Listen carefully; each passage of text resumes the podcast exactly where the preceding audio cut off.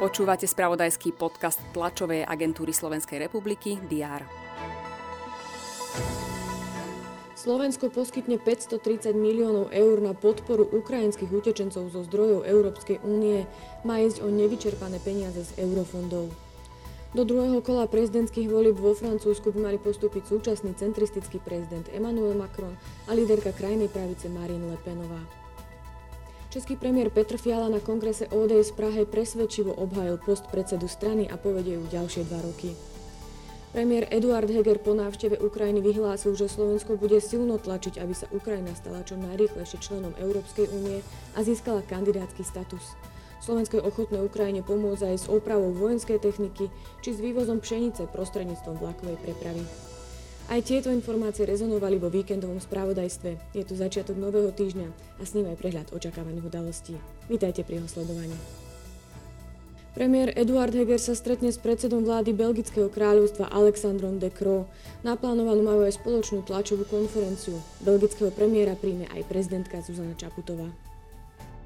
Hlava štátu má popoludne naplánovanú audienciu spojenú s odovzdaním poverovacích listín nových nerezidentných veľvyslancov Malajzijskej republiky, Kambočského kráľovstva, Nepálu, Angolskej republiky, Tuniska, Kanady, Azerbajdžanskej republiky a Mongolska. Očakáva sa aj tlačová konferencia Slovenskej inovačnej a energetickej agentúry s participáciou Ministerstva zdravotníctva. Témou je vyhlásenie výzvy Zdravá spoločnosť. Podnikatelia cez ňu budú môcť získať inovačnú poukážku až v hodnote 50 tisíc eur. Na Slovensko príde jedna z posledných preživších holokaustu Eva Umlauf. V pondelok navštívi gymnázium Nedožerského v Prievidzi a bude diskutovať so študentmi. Navštíviť má aj pomník na mieste bývalého koncentračného tábora v Novákoch. Tam sa Umlauf narodila, neskôr s mamou transportovali do Osvienčimu, kde sa narodila jej mladšia sestra Nora. Mama a dve deti prežili holokaust ako jediné z rodiny. Rakúsky kancelár Karl Nehammer sa v pondelok v Moskve stretne s ruským prezidentom Vladimírom Putinom. Cieľom Nehammerovej návštevy je podpora mierového dialógu. O Ukrajine bude rokovať aj Bezpečnostná rada OSN.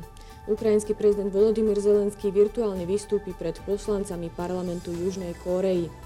Americký prezident Joe Biden bude virtuálne rokovať s indickým premiérom Narendrom Modim o dôsledkoch ukrajinskej vojenskej invázie na Ukrajine.